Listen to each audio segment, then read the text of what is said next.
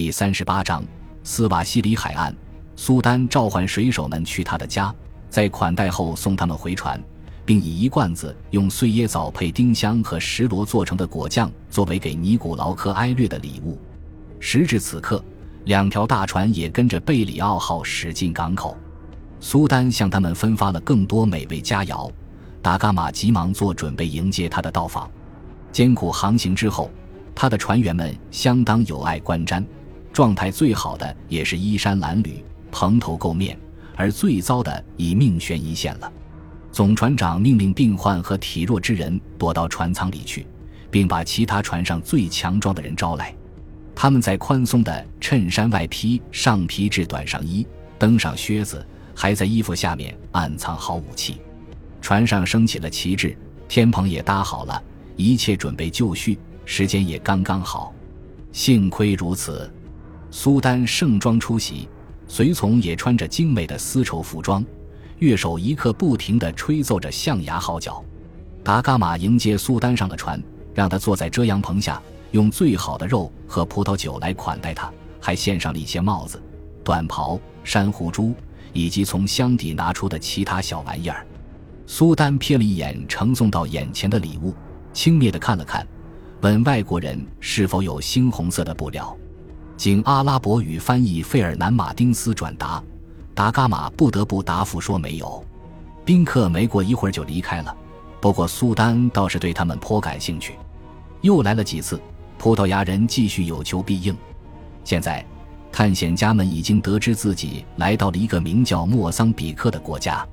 那些穿着讲究的人是与北方的阿拉伯人做生意的富商，港口里有四条阿拉伯船。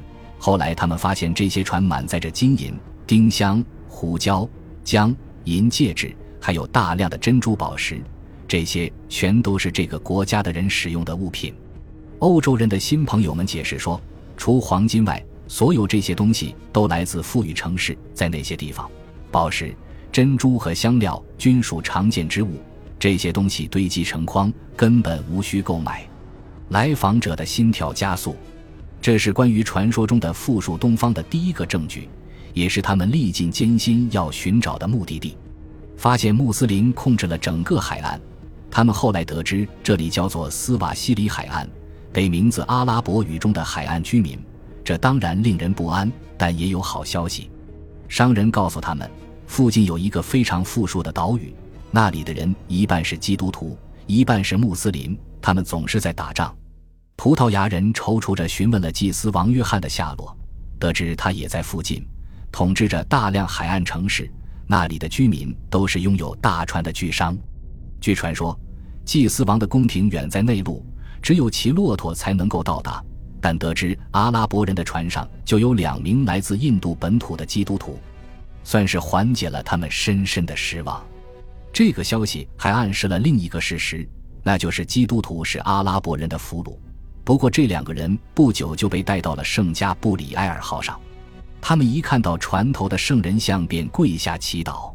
无论是否身为囚徒，这终究确切地证明了整个东方都有基督徒这一事实。这是欧洲人期待已久的。这个消息，记录者欢欣鼓舞地写道。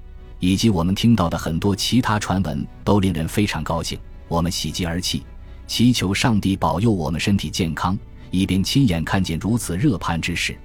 数个世纪的希望和梦想几乎触手可及。东方的一位基督教国王，他治下富裕的惊人的国民，还有诸多城市，城市中有随处可见的，只需用筐舀起的宝石和香料。就在来访者们兴奋得满脸通红的时候。局面急转直下。苏丹某次来访时问外国人是从哪里来的，他想知道他们是土耳其人，还是他不熟悉的另一个遥远的穆斯林民族。他知道土耳其人是跟他们一样诚实的人。他还说，如果他们是土耳其人，他很想看看他们国家著名的长弓，还想看看他们的《古兰经》版本。达伽马尽量面无表情地回答说。他们并非来自土耳其，而是紧邻的一个王国。他很乐意向苏丹展示他们的武器，但表示他们没有携带宗教书籍出海。士兵们拿出他们的弩弓，开弩放箭。苏丹看起来又惊又喜。吃过一顿无花果、蜜饯和香料后，达伽马冒险地解释说，他们伟大而威严的国王派他去寻找通往三印的道路。他问是否可以在这儿雇佣两个熟悉印度洋的领航员。苏丹欣然同意。两个人适时前来报道。达伽马给了他们每人一小袋黄金和一件短袍。他通过费尔南·马丁斯告诉他们，唯一的条件是，从现在开始，两人中的一个必须始终留在船上。领航员们上船后不久便制造了麻烦。这些面色苍白的远方来客的行为，他们所说的奇怪语言。以及他们更加奇怪的船，早就引起了怀疑。他们看起来对这个海岸及其土特产一无所知，问个不停，还拒绝给出明确的回答。这两个人终于明白了，雇佣他们的不是某个异域的穆斯林种族，而是基督徒。于是，两人中的一人找借口离开了。这个人再也没有现身，葡萄牙人便动身前往距离海湾一里隔远的一个小型外岛。他们此前获知他就住在这里。船在附近抛锚停泊，达伽马和科埃略指挥两条武装小船直奔岸边，并让另一名领航员也一起。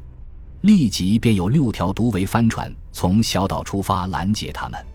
那些船上满是佩戴着弓弩长剑和圆盾的穆斯林战士，他们做手势让葡萄牙人回城。达伽马命人看住这个领航员，下令让炮手向那些船开火。炮弹从炮膛中呼啸而出，空中一片隆隆声。这一刻，基督徒和穆斯林在印度洋上相遇了。此情此景似曾相识，双方的关系也从友善转为敌对。古老的激烈对抗扩展到了新的水域。第一炮打响之后，此后的数个世纪都回响着隆隆炮声。保罗·达伽马留守舰队，以便随时增派援手。炮声响起后。他迅速采取了行动，贝里奥号冲向阿拉伯船时，后者逃回了主岛，在保罗赶上来之前便消失在城里。葡萄牙人返回其停泊地点，与苏丹的关系显然无法弥补了。记录者写道：“此前苏丹以为他们是土耳其人，显然还是十分友善的，但当他们得知我们是基督徒后，就准备背信弃义，抓住并杀死我们。”被我们扣押的领航员后来向我们透露了他们的全部意图。如果有能力做到的话，葡萄牙人欣然接受这则消息，认为这名领航员一定是被万能的主所感动，才向他们透露了这一阴谋。第二天是个星期日，船员们出发去小岛举行弥撒。他们发现了一个偏僻的地点，在一棵大树的树荫下摆设圣台，举行了圣餐仪式。然后紧接着就扬帆去寻找更加宜人的水域了。然而天意自有安排，两天后，船队驶过一个背靠高山的海角，风停了下来，他们也慢慢停了船。接下来的那个晚上，一阵微风把他们送出了海，但第二天早上他们醒来时发现，一股强大的离岸流又把他们一路拖回了莫桑比克岛。傍晚时分。他们总算回到了之前举行弥撒的那个小岛上，但那时风向又变成了逆风。他们锚泊等待，这可是他们最不愿意久留的地方。苏丹听人报告说基督徒又回来了，便派人带着友好的口信去了舰队。特使是个来自北方的阿拉伯人，他发誓说自己是圣族后裔，是先知穆罕默德的后代。他还喝得烂醉如泥。告诉葡萄牙人说，他的主公希望能跟他们讲和，说之前都是遗憾的误会。达伽马回答说，他也如此认为，但首先要求他雇佣的领航员回船。圣族后裔离开后便再也没有回来。没过多久，另一个阿拉伯人带着自己的小儿子来了，请求获准上船。他解释说自己是来自麦加附近港口的一条船上的领航员，正在寻找回北方的船。这多少有些古怪。因为有很多阿拉伯船定期往返于这个海岸，但达伽马同意他上船，这与其说是出于好客，不如说是为了套取情报。新来的人主动提供了一条建议，他说：“苏丹讨厌基督徒，他们最好保持警惕。”拖延了一个星期后，达伽马命令舰队回到港口，他别无选择，天气没有好转的迹象，饮用水也快喝完了，岛上没有淡水资源。挖井掘出的也是碱化的盐水，喝这种水的人会染上严重的痢疾。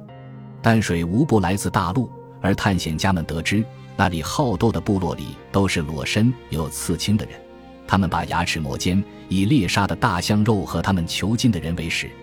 水手们无视这种骇人听闻的消息。入夜后，他们悄悄地放下小船，装上空水桶。午夜前后，瓦斯科·达伽马和尼古劳科·埃略带上一些人，静静地划船去了大陆。达伽马从苏丹那里雇来的领航员提出带他们去饮水处，因而也跟着队伍出发了。然而，他们很快便在红树丛中迷了路，开始怀疑领航员只是为了伺机逃走。划了一整夜的船之后，他们又累又气地回到大船上。感谢您的收听，喜欢别忘了订阅加关注，主页有更多精彩内容。